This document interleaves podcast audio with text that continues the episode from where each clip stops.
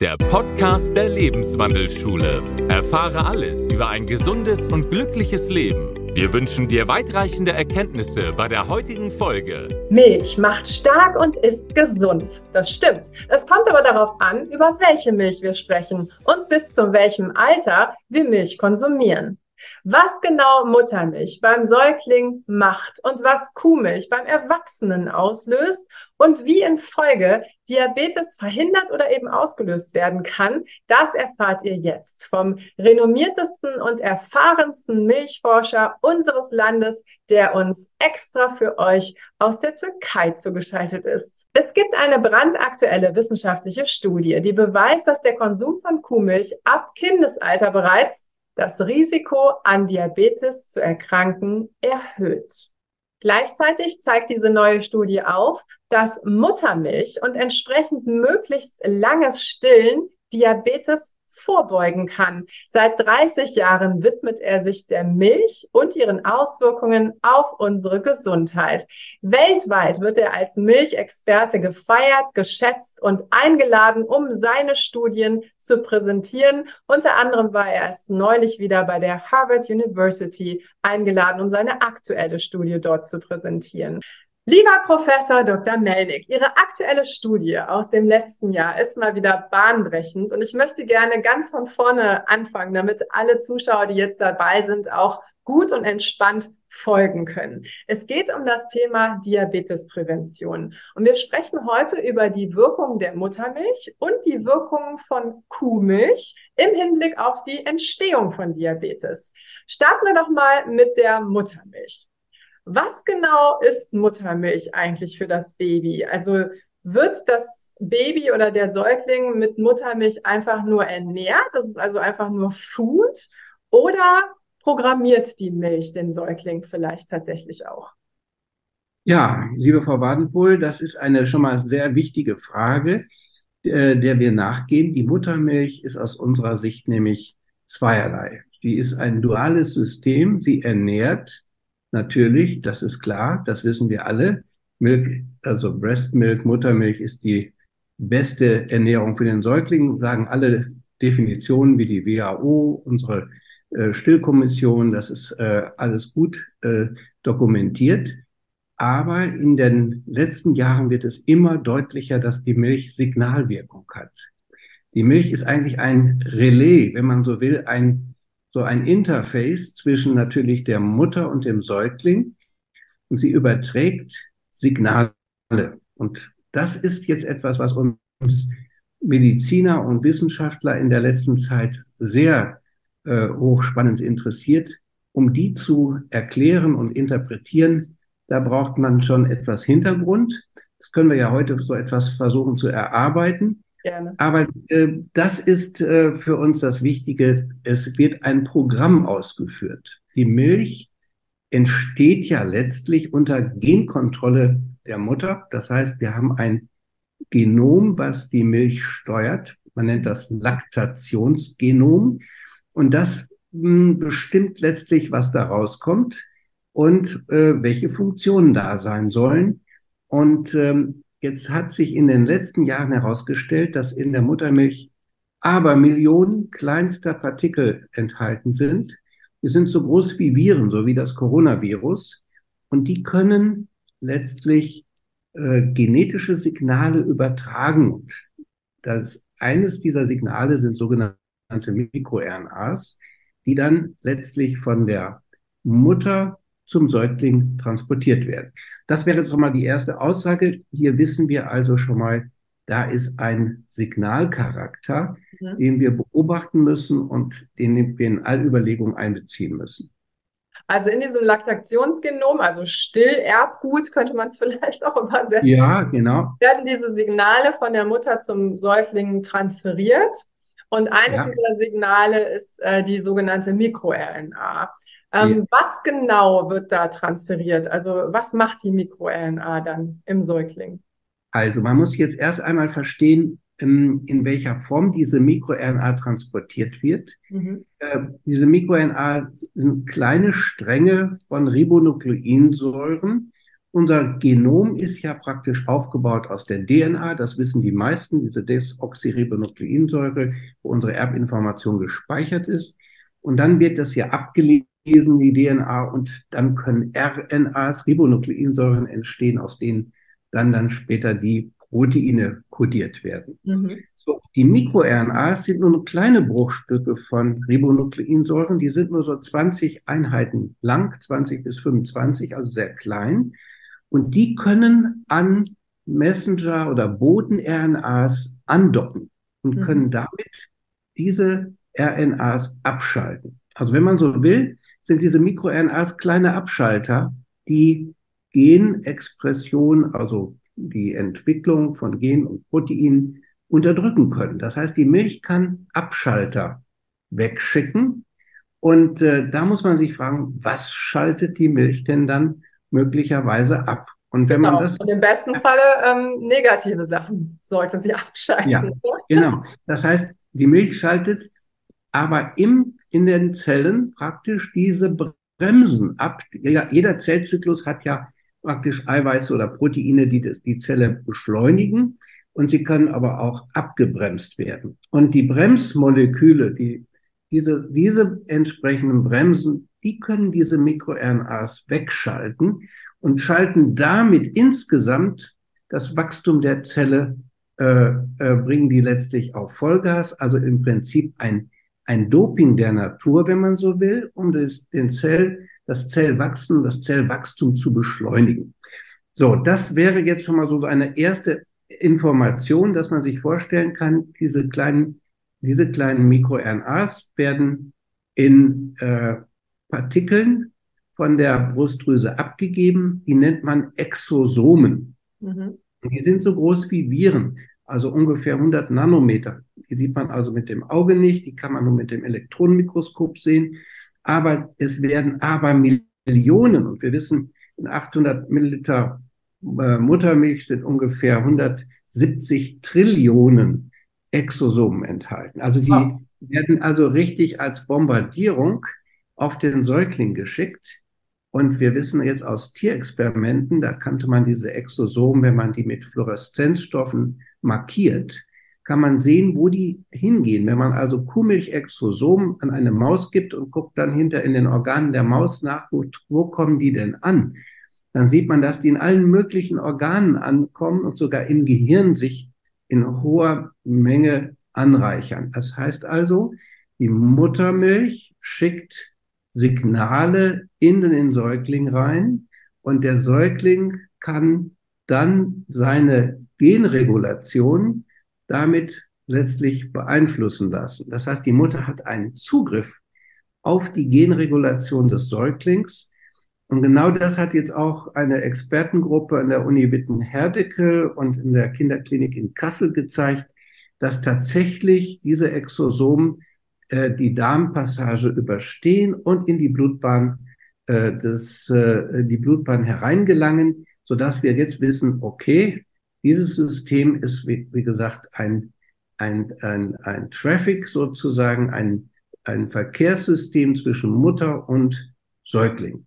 Und also das heißt, ganz kurz nochmal zusammenfassend, diese Exosomen sind in der Lage, Gene zu regulieren ja. Und wenn der Säugling Muttermilch bekommt, so wie ich sie verstanden habe, dann ist das eine positive Genregulierung, weil es gibt ja negative ja. und positive. Eine positive, ja. weil eben mehr oder weniger diese Bremsen ausgeschaltet werden, die normalerweise vielleicht in einem einen oder anderen Zellwachstum enthalten sind, um die Zelle anzutreiben in ihrem Wachstum. Richtig. Die Muttermilch ist dafür gemacht, letztlich das Zellwachstum zu fördern, also Wachstumsbeschleunigung für den Säugling gut, im Erwachsenenalter werden wir vielleicht gleich drüber sprechen, eher nicht gut. Wir wollen im Erwachsenenalter nicht ständig Zellwachstum an, mhm. angucken.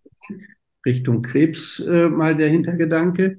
Äh, aber für den Säugling in der Zeit, in den ersten Lebensmonaten und, oder im ersten Lebensjahr, braucht der Säugling diese Signale. Und es ist nicht nur das Wachstum, sondern auch die Ausreifung, die regelrechte Ausreifung, die ja unter Genkontrolle stattfindet die muss ja gewährleistet sein. Und diese Genkontrolle, die wird auch gewährleistet durch diese Exosomen der Muttermilch. Das heißt, die übernehmen ganz viele Funktionen. Wir haben gerade gesagt schon, Sie kommen im Gehirn an.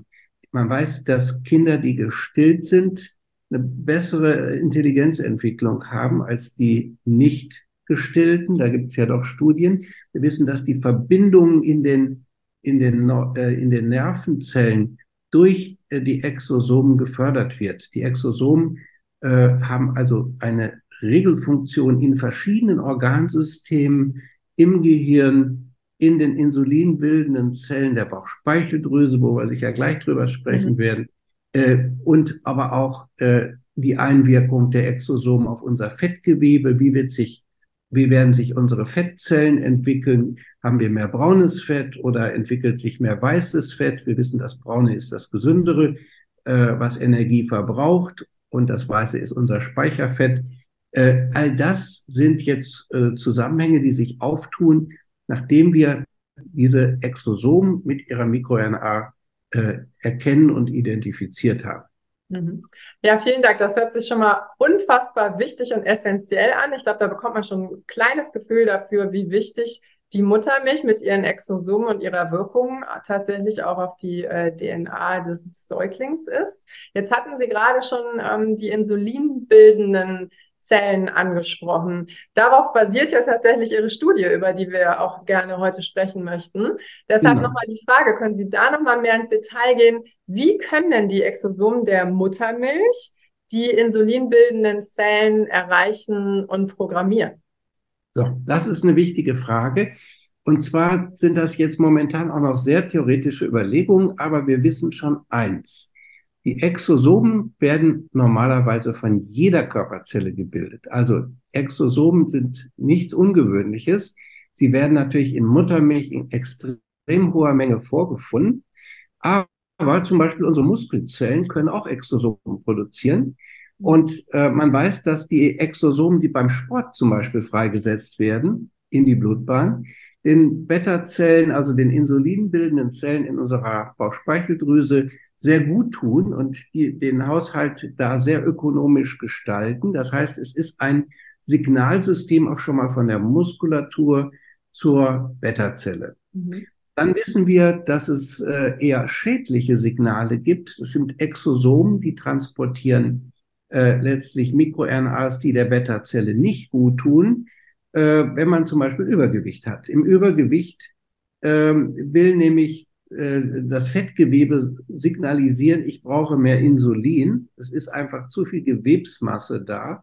Also muss die Beta-Zelle sich anstrengen. Sie wird dann zur Proliferation, also zur Zellteilung und zur Aktivität überfordert. Und diese Signale werden auch über Exosomen transportiert. Entzündungszellen können auch auch Exosomen transportieren und können damit die Beta-Zelle auch nachteilig beeinflussen. Da geht es dann aber schon so in Richtung Typ 1 Diabetes, Autoimmunität. Wollen wir nicht so drauf eingehen. Aber äh, wir sehen jetzt plötzlich anhand dieser Beispiele, selbst auch die Schwangerschaft, da produziert die Plazenta Exosomen. Und äh, das ist ja auch eine Massenzunahme des Gewebes. Die Mutter muss auch in der Schwangerschaft mehr Insulin zur Verfügung stellen, um Wachstum sicherzustellen und, und die Gewebezellen mit äh, Zucker zu versorgen, mit Glucose. Also wir sehen, es ist ein, man nennt das ja in der Biochemie ein Crosstalk, ein molekularer, eine Wechselwirkung von verschiedensten Signalen, die über Exosomen vermittelt werden. Mhm. So, aufgrund dieser Kenntnisse habe ich mir dann überlegt, zusammen mit Professor Schmitz in Regensburg, dass die Muttermilch eigentlich auch mit der Beta-Zelle kommunizieren müsste. Und zwar haben wir da verschiedene Gründe, die diese Annahme bestätigen. Wir haben nämlich, wir wissen nämlich eins von, von Maus- und äh, ähm, äh, Nager-Experimenten weiß man, dass die Beta-Zelle, die also unsere Insulinbildung macht, dass diese Zelle in der Zeit, wenn die Stillzeit noch abläuft, eigentlich diese Zeit nutzt, um sich zu vermehren, um ein größeres Inselorgan, also um eine viel Beta-Zellmasse zu produzieren, für das spätere Leben. Das heißt, sie nutzt das, diese Zeit überwiegend für die Zellteilung. So, aber nicht für die Funktion. Die Funktion der Beta-Zelle während der Stillzeit ist noch sehr schlecht. Sie produziert Insulin, aber sie kann nicht gut auf zum Beispiel auf Glukosereize reagieren. Das heißt, sie ist funktional noch äh, unreif. Und das heißt, es gibt eine hohe Quantität an Beta-Zellen durch genau, die Muttermilch, aber in ihrer Funktion ist sie noch unreif. Sind sie schlecht. In der Funktion sind sie schlecht. Sie kann nicht gut auf äh, zum Beispiel auf Glukosereize, Zuckerreize reagieren. Muss sie ja auch nicht. Es wird ja gestillt. Das heißt, es kommt eigentlich täglich immer die gleiche Menge Milchzucker, äh, der ja dann zu, zu äh, Laktose, zu äh, Glucose und Galaktose gespalten wird. Aber das heißt, die Zuckerzufuhr ist durch das Stillen meistens sehr konstant, sodass die Beta-Zelle sich da ausruhen kann. Sie wird noch gar nicht gefordert, aber sie nutzt die Zeit, um sich, um, um sich zu vermehren, um, eine, um ein großes Insel, gutes Inselorgan zu entwickeln. Eine gute Basis zu schaffen. Sozusagen. Eine gute Basis fürs Leben zu schaffen. Genau. Und jetzt kommt die entscheidende Situation. In dem Augenblick, wo die Muttermilch wegfällt, fallen ja auch die Exosomen weg. Mhm. Damit fällt Genregulierung über die Milch weg.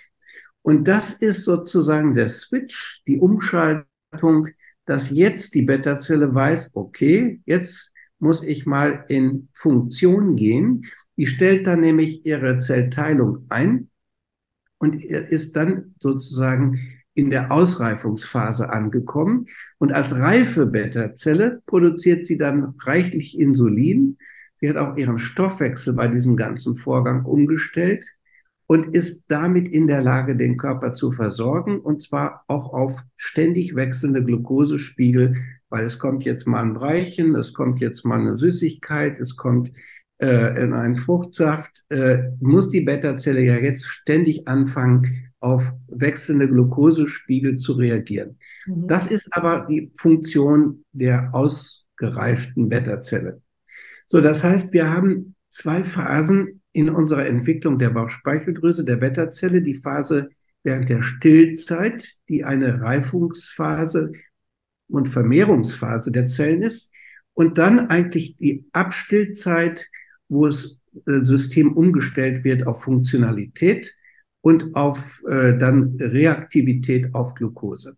Mhm. So, und das weiß man sehr genau, dass das äh, ähm, abläuft bei den Nagern. Und jetzt kann man natürlich die Gene, die für diese, diese Umstellung zuständig sind, kann man jetzt korrelieren mit den MikroRNAs, die diese Gene regulieren. Und das wäre jetzt sehr kompliziert, da gehen wir nicht drauf ein, weil das zu verwirrend ist, aber man kann genau, weil man die, die äh, natürlich die Gensequenzen äh, der entscheidenden äh, ähm, Schlüsselproteine kennt, kann man hier diese praktisch korrelieren mit den MikroRNAs, die die Milch schickt.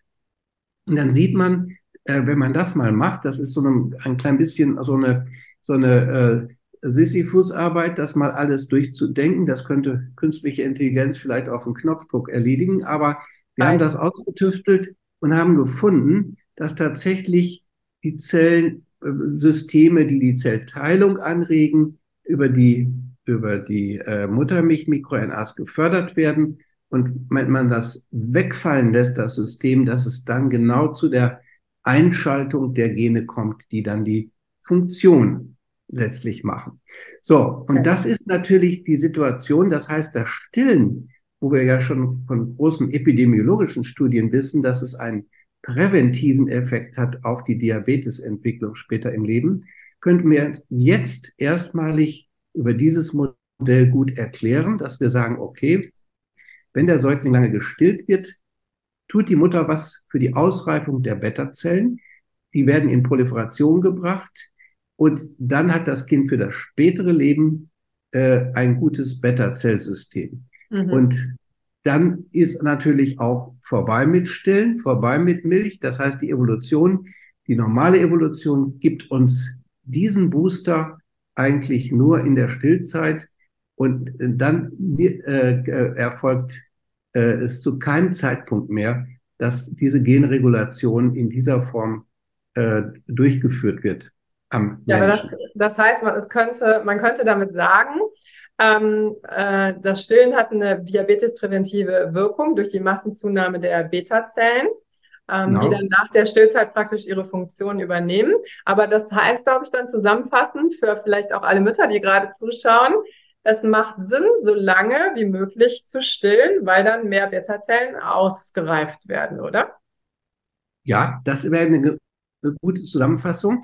Also das ist so, dass ja momentan der Standard der WHO ist, sechs Monate stillen. Ausschließliches Stillen wird ja, wird ja äh, äh, empfohlen. Natürlich ist das immer noch eine willkürliche Definition. Es könnte auch gut sein, dass ein Jahr noch besser ist. Je länger jedenfalls die Muttermilch ankommt, umso mehr Reifungssignale und Proliferationssignale können, kann der Säugling empfangen. Das ist natürlich ein Geschenk für den Säugling. Es gibt ja auch andere äh, Wissenschaftler, die sogar früher mal formuliert haben, ein Geburtsrecht sozusagen, Birthright, mhm. Breast Milk äh, für den Säugling. Professor äh, Truby King hat das damals aus Neuseeland äh, postuliert, ohne die Zusammenhänge zu kennen. Jetzt wissen wir aber die Zusammenhänge. Das heißt, wir müssen dem Säugling dieses Signal oder diese Signale zuführen und die und sind nicht in künstlicher Säuglingsnahrung enthalten. Wenn wir also auf Formula gehen, entfällt komplett dieses System, weil das nur eine Eiweißmischung von auf Kuhmilchbasis oder vielleicht auf Sojamilch, auf Sojaeiweißbasis ist. Da sind aber nicht die von der Natur entwickelten und von der Brustdrüse generierten Exosomen drin. Mhm. Und diese Exosomen, haben wir gerade gelernt, sind äh, wichtig nicht nur als präventive Maßnahme gegen Diabetes, sondern generell für die Entwicklung des Säuglings. Also in vielerlei Hinsicht ist die Muttermilch sehr, sehr gesund und, und wichtig für das spätere Leben. Jetzt sagen wir mal, wir haben langsam abgestillt, nach sechs, im besten Fall zwölf Monaten oder sogar noch länger. Vielleicht geben wir noch ein bisschen Muttermilch und fangen jetzt mit dem Zufüttern an. Jetzt ähm, geht natürlich viel der MikroRNA der Muttermilch verloren, wenn wir weniger stillen.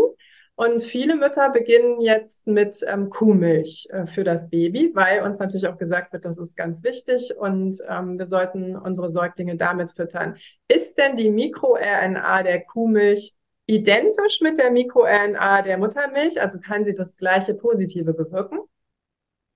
Ja, also wir müssen sagen, wenn wir jetzt die, Kuh, die Kuhmilch äh, und die menschliche Muttermilch haben äh, eine evolutionsmäßige, äh, ja, äh, gleiche Entwicklung. Wir sind Säugetiere und alle Säugetiere haben, in, in, in, äh, haben ungefähr den gleichen Cocktail an MikroRNAs auf jeden Fall sind die entscheidenden MikroRNAs, um die wir uns jetzt gekümmert haben, zwischen Mensch und Rind identisch. Mhm. Das bedeutet, es ist ein archaisches System, die Milch, äh, die auf uns einwirkt.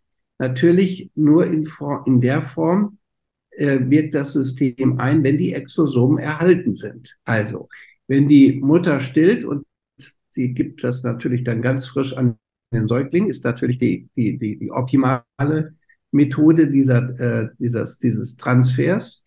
Wenn ähm, die Milch gekocht wird, gehen diese Exosomen letztlich kaputt. Die Hitze lässt die kleinen Bläschen platzen und die MikroRNAs werden dadurch zerstört. Das heißt, die sind dann nicht mehr transportfähig, auch durch Ultrahitzen der Milch. Also wenn wir jetzt Milchprodukte anbieten dem Säugling, in Form von gekocht oder nur noch Milcheiweiß, haben wir natürlich keine Zufuhr mehr dieser MikroRNA.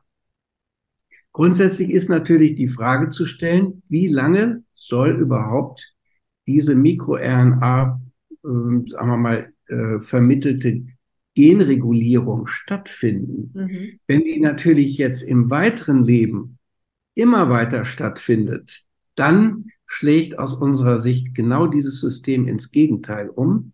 Denn wenn wir ständig jetzt unsere Zellen, wir gehen wieder zurück zur Beta-Zelle, wieder ins Wachstum stimulieren, dann werden diese Zellen im Dauerbetrieb, wenn wir Dauerwachstum anstoßen, gibt es auch frühzeitigen Zelltod der Beta-Zellen, denn die Zellen können auch nur ein gewisses Spektrum an Zellteilung im Laufe ihres Lebens äh, ähm, ähm, abwickeln. Wenn sie also ständig in eine weitere Proliferation, in weiteres Wachstum getrieben werden, über Jahre, sagen wir mal, äh, durch viele Jahre im Teenageralter Milchkonsum, Frischmilchkonsum, äh, durch pasteurisierte Milch, dann können wir uns vorstellen, dass die Beta-Zelle in einer Dauerstimulation zum Wachstum bleibt, sogar wieder zurückgeht, möglicherweise in diesen frühkindlichen Zustand nach der Geburt, nämlich Proliferation und aber die Funktion, nämlich auf, auf Zucker reagieren zu können, wieder einstellt. Mhm. Und genau das finden momentan die Diabetesforscher bei, bei Erwachsenen mit Diabetes. Die sagen, die Beta-Zelle macht eine Zurückdifferenzierung zur frühkindlichen Beta-Zelle mit hoher Proliferation, also aber, und, und, und aber, geringer Funktion. Mhm. Und das ist nämlich der Diabetes, dass die Zelle nicht mehr, nicht mehr auf Glucose, auf Zucker adäquat reagieren kann.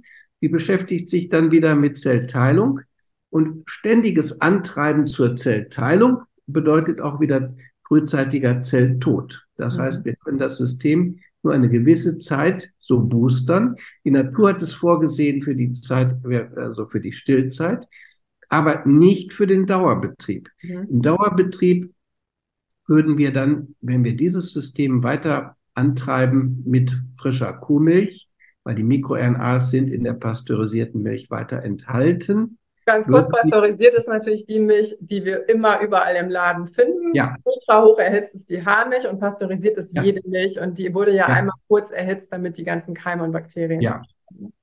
Und die Pasteurisierung, und das ist, unsere, das ist unser großes Bedenken. Wir haben das auch unserem Minister Lauterbach äh, vorgetragen und auch Herrn Özdemir, dass wir da Bedenken haben, dass die Pasteurisierung ein Verfahren ist, das uns letztlich die, Übertragung von MikroRNAs der Kuhmilch erlaubt. Weil sie die, die Milch haltbar macht, sodass sie lange im Laden stehen kann, aber genau, gleichzeitig die aber nicht, aber nicht, genau, aber nicht heiß genug. Das ist ja, das Problem. Genau. Das Pasteurisieren hat man ja eingeführt mit der Idee, man möchte schädliche Keime in der Milch reduzieren. Das gelingt ja auch. Das ist ja auch ein Hygienephänomen. Äh, das war gewollt. Man hat auch gesagt, wir wollen nicht so stark erhitzen, dass uns auch noch wertvolle Vitamine kaputt gehen. Also wir machen es mal nur mal so ein bisschen so warm, dass die Bakterien äh, leiden, aber die guten Bestandteile in Anführungsstrichen der Milch erhalten bleiben. Das war der Hintergedanke, der ist ja löblich und der war ja auch nachvollziehbar. Aber man hat nie geguckt und man wusste das System ja gar nicht, dass die Milch Exosomen enthält und genetisches Material überträgt. Man hat natürlich nie geprüft, was passiert letztlich biochemisch dadurch?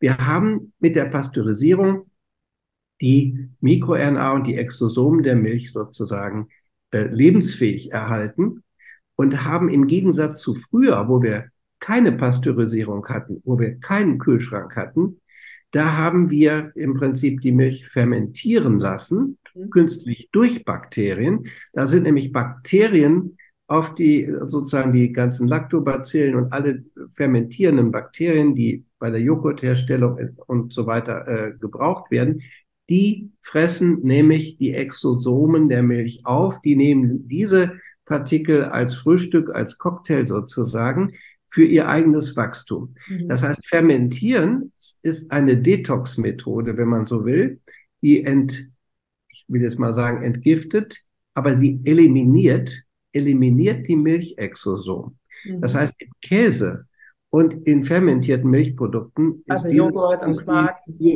abgeschaltet. Mhm. Abschalten kann man es natürlich auch durch Kochen und durch Ultraerhitzen. Und die ultraerhitzte Milch, die bei 130 Grad war, äh, die ist dann sozusagen exosomfrei. Da platzen die kleinen Partikel. Das hat eine Gruppe in den Niederlanden nachgewiesen ist da sozusagen äh, äh, das Killersystem für die Exosomen.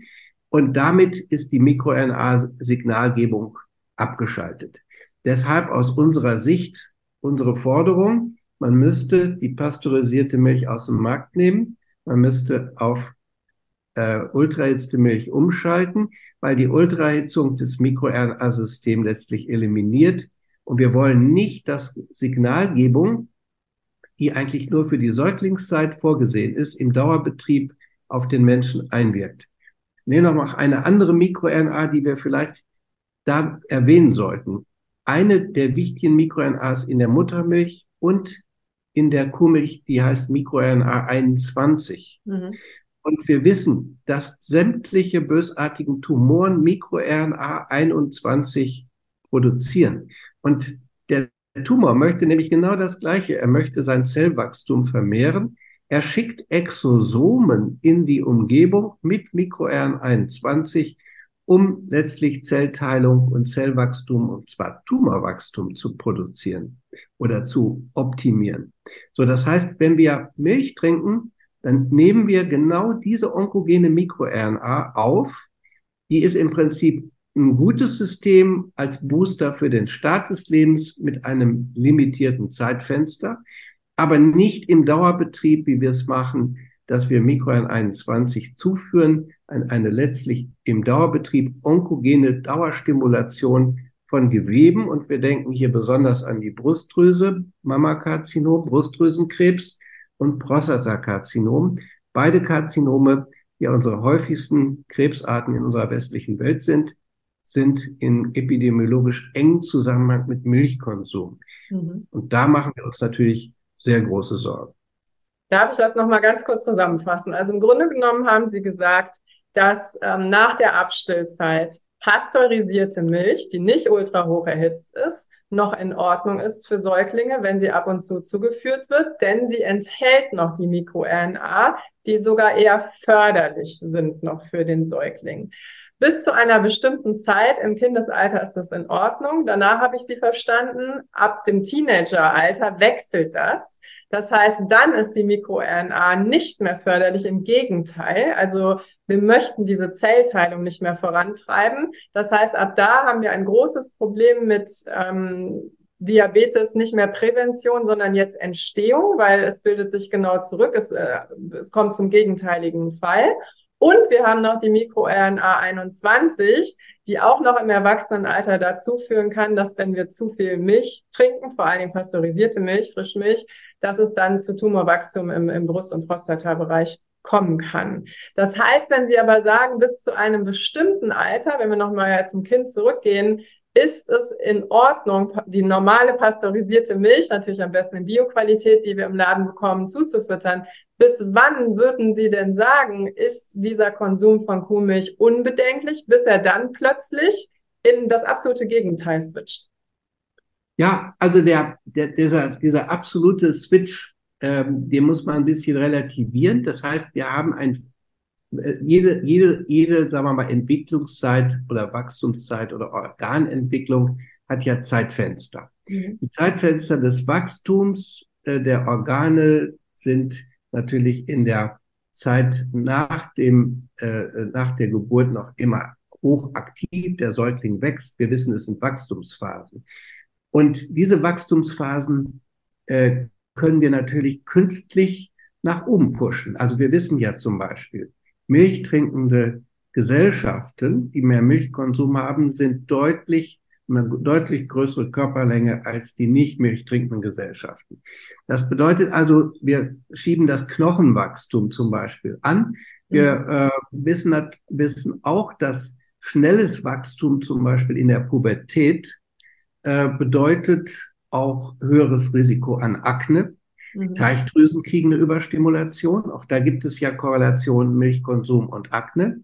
Wir wissen aber auch, dass die äh, hohen äh, Wachstumshormonspiegel, die, die der Milchkonsum erzeugt, insulinartiger Wachstumsfaktor 1, IGF-1, äh, kurbelt zum Beispiel die Akne an, kurbelt aber auch die Entwicklung der Brustdrüse und der Prostata an. Während der Pubertät äh, gibt es nochmal die Ausdifferenzierung dieser Gewebe und die Drüsenbäumchen und die Verzweigung und Verästelung des Drüsengewebes nimmt durch starke IGF-1-Signale im Übermaß zu. Das heißt, wir legen möglicherweise in der Pubertät schon den Grundstein äh, für Krebsentwicklungen im späteren Lebensalter. Äh, das heißt, wir verändern, verändern möglicherweise unsere, unsere Architektur unseres Drüsengewebes.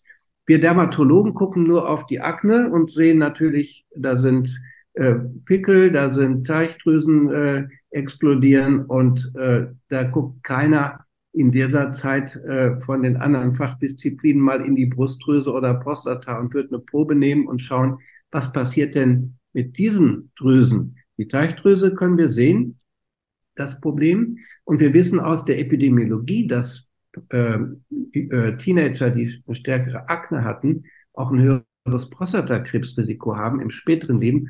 Und äh, bei den äh, äh, ähm, Mädels äh, weiß man schon, da ist ein erhöhtes Brustkrebsrisiko. Also diese Epidemiologien sind auch da.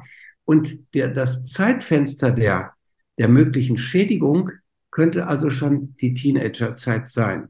Das bedeutet also, wir müssen Acht geben, dass wir in diesem Zeitraum, wo nochmal die Gewebe, die Drüsen, die Brustdrüse, die Prostata entsprechend äh, nachreifen, dass wir hier die Signale nicht übersteuern. Und da würde Milchkonsum mit Sicherheit zu einer Übersteuerung führen. Im, wenn man jetzt zu Kleinkindern natürlich guckt, da kann es sich positiv auswirken. Ich denke da an die Gabriela-Studie. Die Gabriela-Studie hat ja gezeigt, dass die Kinder auf dem Bauernhof, die so im Kleinkindesalter so von zwei, drei, äh, vier Jahren frische Kuhmilch bekommen haben, nicht abgekocht, vor, nicht abgekocht äh, vor ähm, Asthma geschützt waren im Alter dann so von fünf, sechs Einschulalter. Das kann man sich auch wiederum gut mit den Milchexosomen erklären, weil wir wissen jetzt, dass die Milchexosomen auch zur Ausreifung der Immunzellen beitragen. Aber das ist auch wiederum dann ein frühkindliches Fenster noch, wo die, wo das Immunsystem noch nachreift und ausreift. Und das würde dann bedeuten, dieser Effekt war positiv im Hinblick jetzt auf diese immunologische Entwicklung. Aber man weiß natürlich nicht, wo endet jetzt die, der positive ja. Effekt. Äh, aber man muss ja auch sagen, das war jetzt nur der Blick aufs Immunsystem. Wie sieht es mit anderen Organsystemen aus? Können nicht doch irgendwann hier auch Negativeffekte kommen? Wir können uns eigentlich nur an der Biologie festhalten, was, was die Natur vorgibt. Die Natur gibt den Goldstandard vor. Der Goldstandard ist still. Und zwar gucken wir mal zu den Orang-Utans. Da kann man beobachten, dass die Kinder natürlich noch im Alter von zwei bei der Mutter im Feld kleben und sich an der Brustdrüse noch festhalten und Zugang zur Milch haben. Das heißt, der Zeitraum des Abstillens ist bei den Primaten doch viel, viel länger als bei unserer WHO-Definition mit sechs Monaten. So, und jetzt sind wir natürlich da in dem Dilemma, dass wir diese genauen Zeiten nicht definieren können. Ich denke, weder die WHO hat recht, äh, noch die Beobachtung aus dem Tierreich. Wir müssen uns natürlich irgendwo einrichten.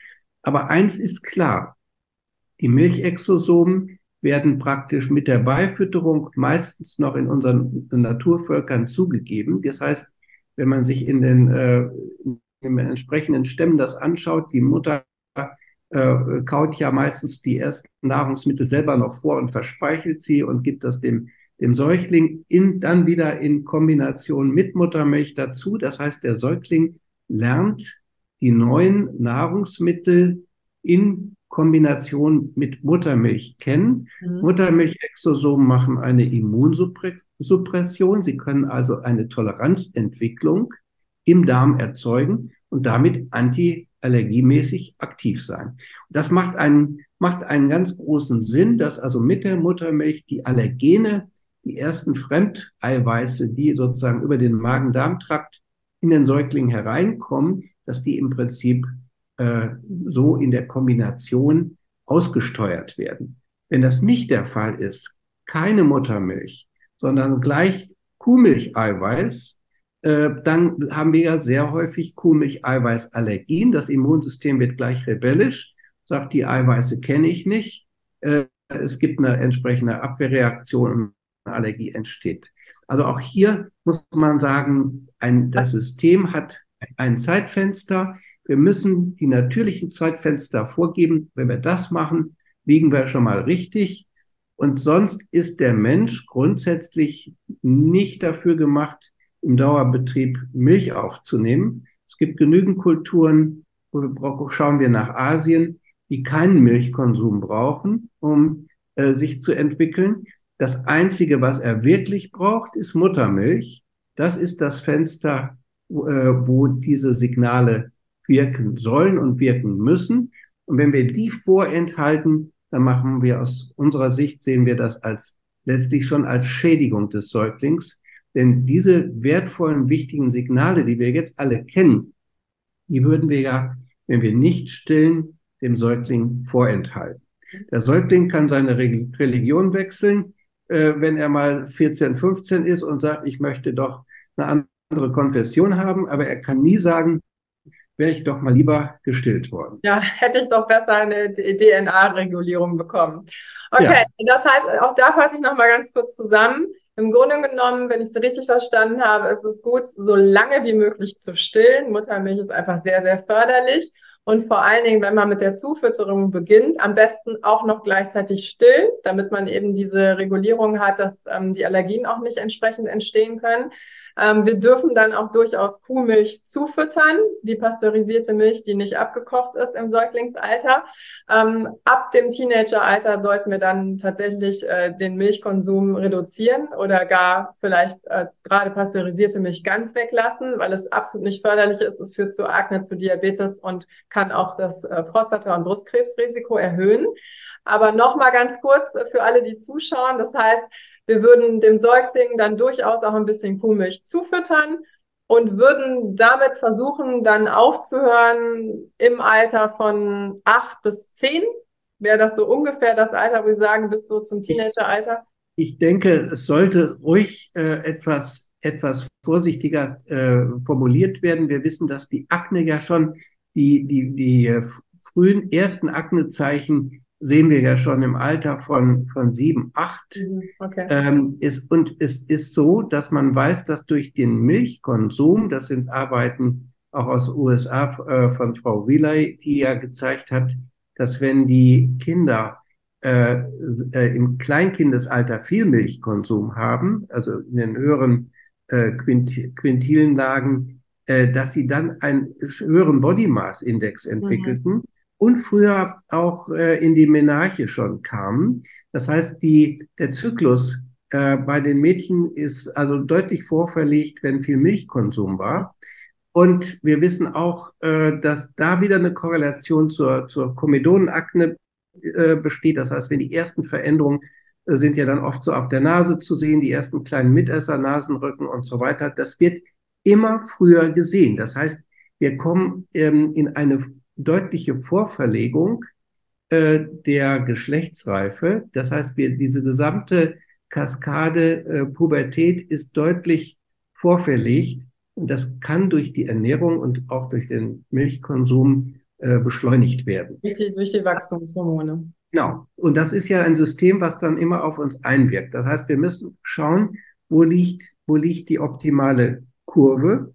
Äh, ein, ein, ein moderater Konsum ist sicher äh, möglich. Man kann natürlich auch andere Eiweißquellen aus dem äh, ähm, vegetarischen, veganen Bereich äh, nutzen. Äh, es muss ja nicht alles Eiweiß über, über Milcheiweiß zugeführt werden. Auch mhm. das ist ja klar, dass da eine ausgewogene Ernährung äh, sicherlich andere Eiweißquellen auch zuführen kann. Mhm. Und darüber muss man sich auch Gedanken machen.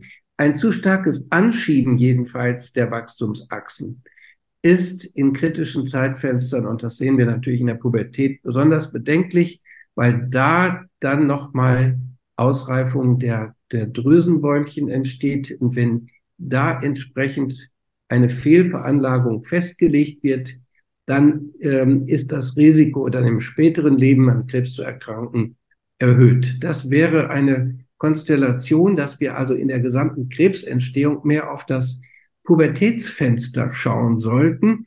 Und was wird gemacht? Es wird natürlich Schulmilchkonsum äh, wurde ja über, über viele Jahrzehnte staatlicherseits ja, gefördert. Ja. ja, ja, ja. Das, das heißt also, nochmal zusammenfassend, dass ein kontrollierter Kuhmilchkonsum im Vorschulalter verträglich wäre mit Ihren Ansichten.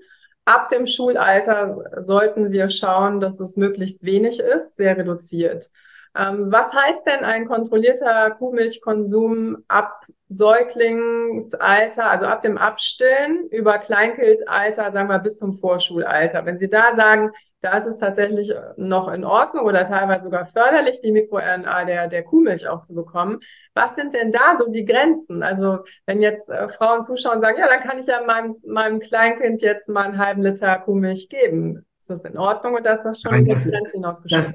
Das, das ist sicherlich unphysiologisch. Also ich denke, ähm, der halbe Liter Kuhmilch in dem Alter ist, ist sicherlich auch kritisch zu betrachten, weil es ja auch wiederum nicht die Physiologie wäre. Also es, mhm. gibt natürlich Kinder, die vielleicht fünf Jahre gestillt werden. Das ist aber ja nicht der, der, der Standard. Also ich würde sagen, ähm, das Maß, äh, an das man sich rantrauen sollte, ist eigentlich äh, die normale Stillzeit, wie sie vielleicht bei Menschen ungestört zu beobachten wäre. Und das gibt sicherlich Kinder, die äh, den, den äh, Zugriff zu dieser MikroRNA über vielleicht zwei, drei Jahre noch äh, äh, nach der Geburt haben.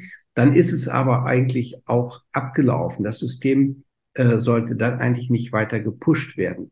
Wenn wir es dann weiter pushen, machen wir ja schon etwas Unphysiologisches. Und ich denke immer, Maßstab aller Dinge sollte die, sollten die natürlichen äh, Gesetze sein, die wir sozusagen als, als, äh, als Maß äh, der Dinge nehmen. Äh, weil die anderen, ähm, sagen wir mal, wenn man da Empfehlungen machen würde, äh, es gibt wenig kontrollierte Studien dazu, in diesem Alter überhaupt äh, nachzuschauen, auch welche, mhm.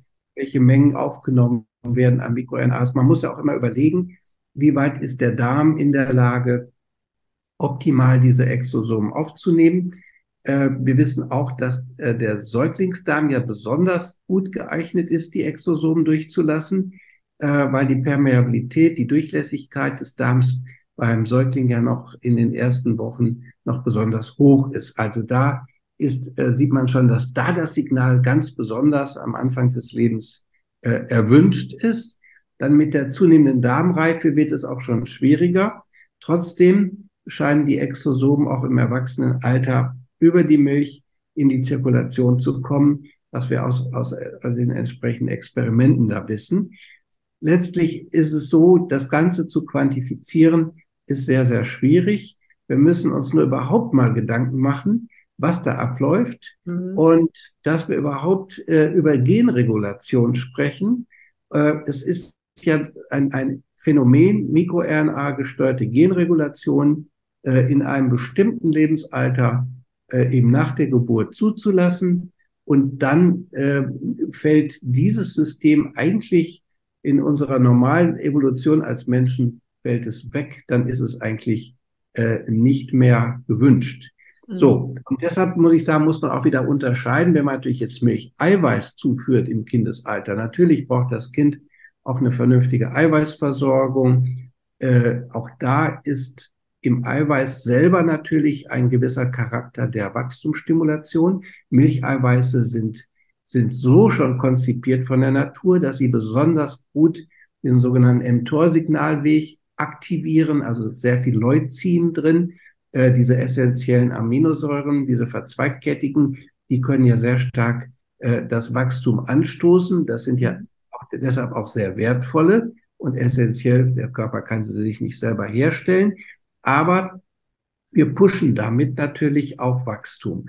Das heißt, über Aminosäurezufuhr äh, muss man auch balanciert sich die gesamte Situation anschauen. Wir kennen das Problem äh, bei den Teenagern, die sich dann oft solche Shakes machen, die nehmen einen Liter Milch, geben da nochmal äh, äh, einige hundert Gramm Molkeeiweiß zu ja. und, mhm. und, und wundern sich dann, wir sehen dann eine, eine, eine Art Dopingakne sogar, die kommen oft zu uns, sie wollen natürlich Muskelaufbau haben, die Jungs in dem Alter, äh, sind, sind dann also kommen mit, kommen mit Muskelmasse, aber auch mit, mit Akne. So, und dann frage ich mich immer, was passiert jetzt gerade mit der Prostata und mhm. wie entwickelt die sich unter so einer Stimulation? Und da guckt wieder keiner hin. Die Eltern sagen oft, ach, der Junge nimmt ja nur ein bisschen Eiweiß, kann ja nur gesund sein, der möchte jetzt ein bisschen Muskeln aufbauen. Äh, er stimuliert sich aber, der ganze Körper wird durchstimuliert mit einem Signalsystem des Wachstums, was so in dieser Art und Weise äh, unphysiologisch ist. Wäre denn eine Alternative dazu, wenn jetzt gerade vielleicht Eltern zuschauen, die Teenager haben, ein ähm, veganes Protein, also zum Beispiel ein Erbsenprotein zuzugeben, oder sind diese Aminosäuren auch kritisch zu betrachten? Also die, die Zusammensetzung der Aminosäuren kann man sich ja anschauen in den einzelnen, äh, in den, unter den, die einzelnen pflanzlichen äh, ähm, Eiweißprodukte haben ja unterschiedliche Kompositionen. Mhm kann nur so viel sagen, äh, Soja ist sicherlich nicht die Alternative. Das Sojaeiweiß ist eben sehr stark leucinreich. Mhm. Das kann man nachgucken. Und die Sojabohne wird ja auch gern als Kraftfutter in der, in der Viehzucht benutzt. Mhm. Deshalb nehmen die Tiere ja da extrem zu an Masse, auch an Muskelmasse. Und deshalb ist das dann ein, ein, ein hochwertiges Kraftfutter. Und wiederum wird dann der mTOR-Pathway äh, überstimuliert, aber mit der Intention ja hier äh, Muskel- und, und, und Tiermasse rauszuholen. Das Gleiche wird natürlich bei Menschen ablaufen, wenn man im Übermaß auch diese äh, pflanzlichen Proteine zuführt. Es ist also die Frage der Gesamtmenge äh, der Zufuhr. Mhm. Okay, aber so ein Gramm pro Körpergewicht, sagt man ja, sollte man an Eiweiß zu sich nehmen. Ja, das sollte man ja auf jeden Fall haben, dass man die, die Balance hält. Mhm. Die, die Menschen natürlich, die in, in, in ein, ein Bodybuilding rein wollen, die wollen an Muskelmasse zunehmen. Die müssen sich aber immer fragen, äh, sie geben damit eine Signalgebung, ähm, lassen sie zu, die Wachstum stimulieren, nicht nur auf die Muskulatur wirkt, man darf das dann die anderen Organe nicht ausblenden, die in dieser Zeit unter, auch unter die Stimulation geraten. Und Brustdrüse und Prostata wären da äh, zwei Zielorgane, die man also in, unter diesem Aspekt noch wenig untersucht hat. Mhm. Also wären Sie bei einer, ähm, sagen wir mal, normalen, eiweißreichen Ernährung eher dafür, das tatsächlich aus der normalen Nahrung, also ohne Shakes zu sich zu nehmen, wie zum Beispiel, wenn man eher pflanzlich unterwegs ist, Hülsenfrüchte ja. oder ab und zu mal ein kleines Stückchen Fleisch oder so. Ja, das kann man sicherlich äh, gut ausbalancieren. Also letztlich ist, ist sicherlich die Mischung auch wichtig und äh, man äh, muss jetzt nicht in, unbedingt in eine in eine Richtung rein, dass man sagt, es geht nur vegan. Ich denke, es muss balanciert sein. Äh, ich habe immer schon gesagt, die kanadischen Empfehlungen äh, finde ich also momentan die besten weltweit, die eben sagen, wir betonen äh, die pflanzlichen Eiweiße und fahren allgemein mit tierischem Eiweiß zurück, insbesondere natürlich auch Fleischkonsum und, und Milchprodukte. Mhm. Ja, vielen Dank, lieber Herr Professor Dr. Melnick. Ganz kurz nochmal, das heißt, wenn wir nochmal zu Ihrer Studie zurückkommen und zum letzten Satz jetzt vielleicht auch von Ihnen, das heißt, eine mögliche diabetespräventive Maßnahme wäre tatsächlich der Verzicht auf pasteurisierte Milch, am besten schon nach der Abstillphase, wenn ich Sie richtig verstanden habe, am besten schon ähm, nach einem Kleinkindalter von drei Jahren, ab da an auf pasteurisierte Milch zu verzichten um sich diesem Diabetesrisiko nicht auszusetzen und natürlich den Krebsrisiken, die Sie angesprochen haben? Ich denke, dass das wäre eine, eine sinnvolle Überlegung.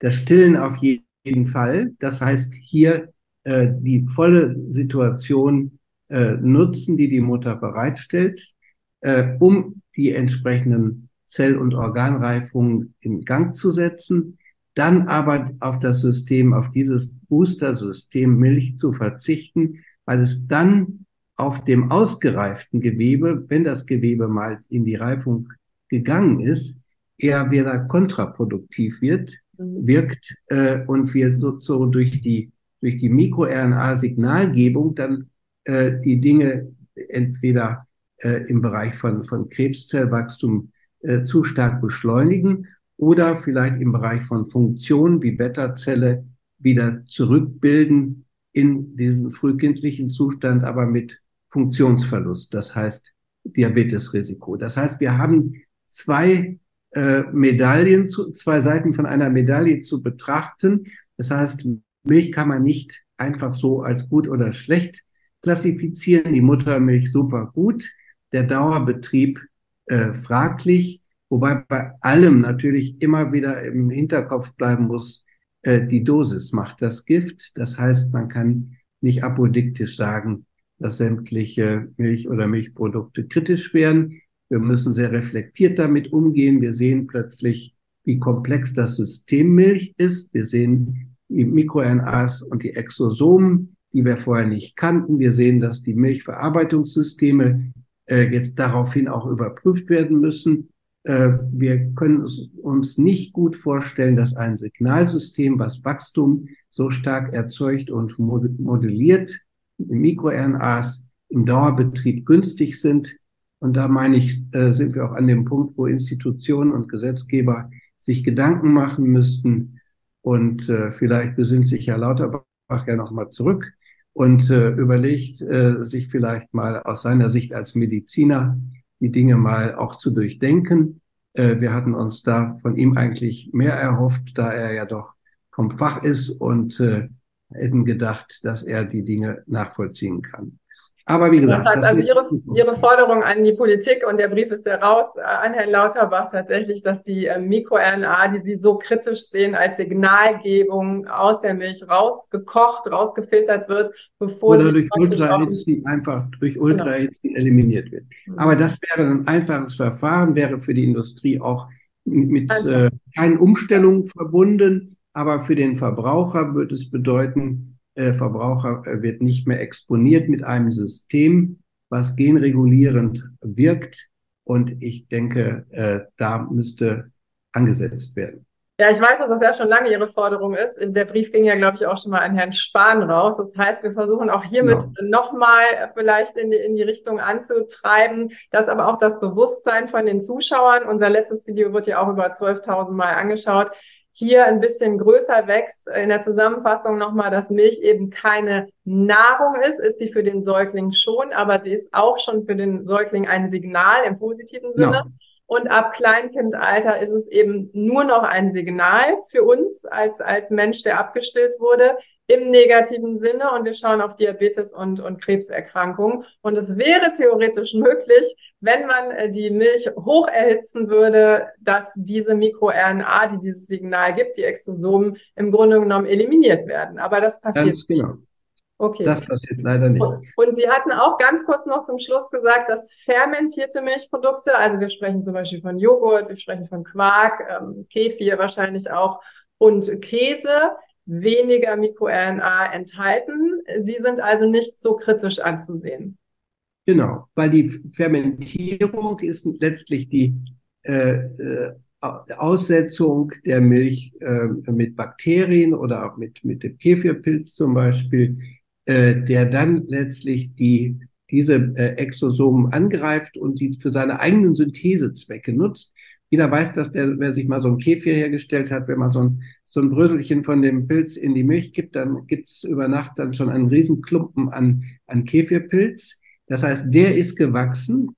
Der hat sich nämlich alles rausgezogen, äh, was er gebrauchen kann, auch an, an, an Exosom und äh, Protein natürlich. Und damit ist, äh, ist das System natürlich verändert worden. Das heißt, die, die fermentierten Produkte sind äh, deutlich anders einzuschätzen als die frische Milch und durch die Pasteurisierung haben wir es erlaubt, dass das, dass das biologische System Milchexosomen in unsere Nahrungskette ge geraten ist, ohne es zu wissen. Man kannte das ja mit der Einführung der Pasteurisierung noch gar nicht. Und jetzt rückwirkend müssen wir aber die Notbremse ziehen. Und das ist genau das Problem. Okay, also das sollten wir ganz, ganz dringend tun. Vielleicht auch hier nochmal ein Aufruf äh, an die Politik und natürlich auch äh, an das Bewusstsein der Menschen, dass wir die äh, pasteurisierte Milch, also die ganz normale Milch, die wir in unserem Laden im Kühlfach finden, als Signal verstehen und nicht als, als Nahrung. Gut. Lieber Herr Professor Dr. Melnick, ich danke Ihnen sehr für dieses Interview. Es war wieder sehr spannend, mit Ihnen über die aktuelle Studie und natürlich ganz viele andere Dinge zu sprechen, die wir jetzt heute auch noch angegangen sind. Ich freue mich auf die nächste Studie und äh, grüße Sie ganz lieb äh, in die Türkei. Vielen Dank für Ihre ja. Zeit. Frau Warnpohl, vielen lieben Dank für das Interesse. Dankeschön.